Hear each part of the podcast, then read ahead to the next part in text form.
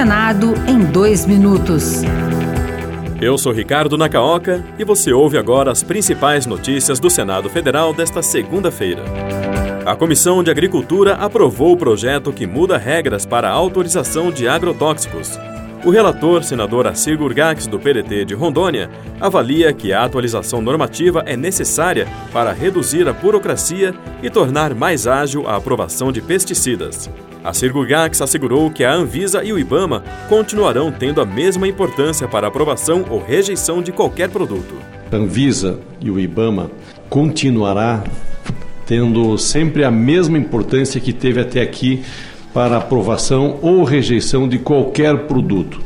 O processo entra pelo Ministério da Agricultura, vai para a Anvisa, a Anvisa dá um parecer. Quando retorna, a agricultura é obrigada a acatar aquele parecer.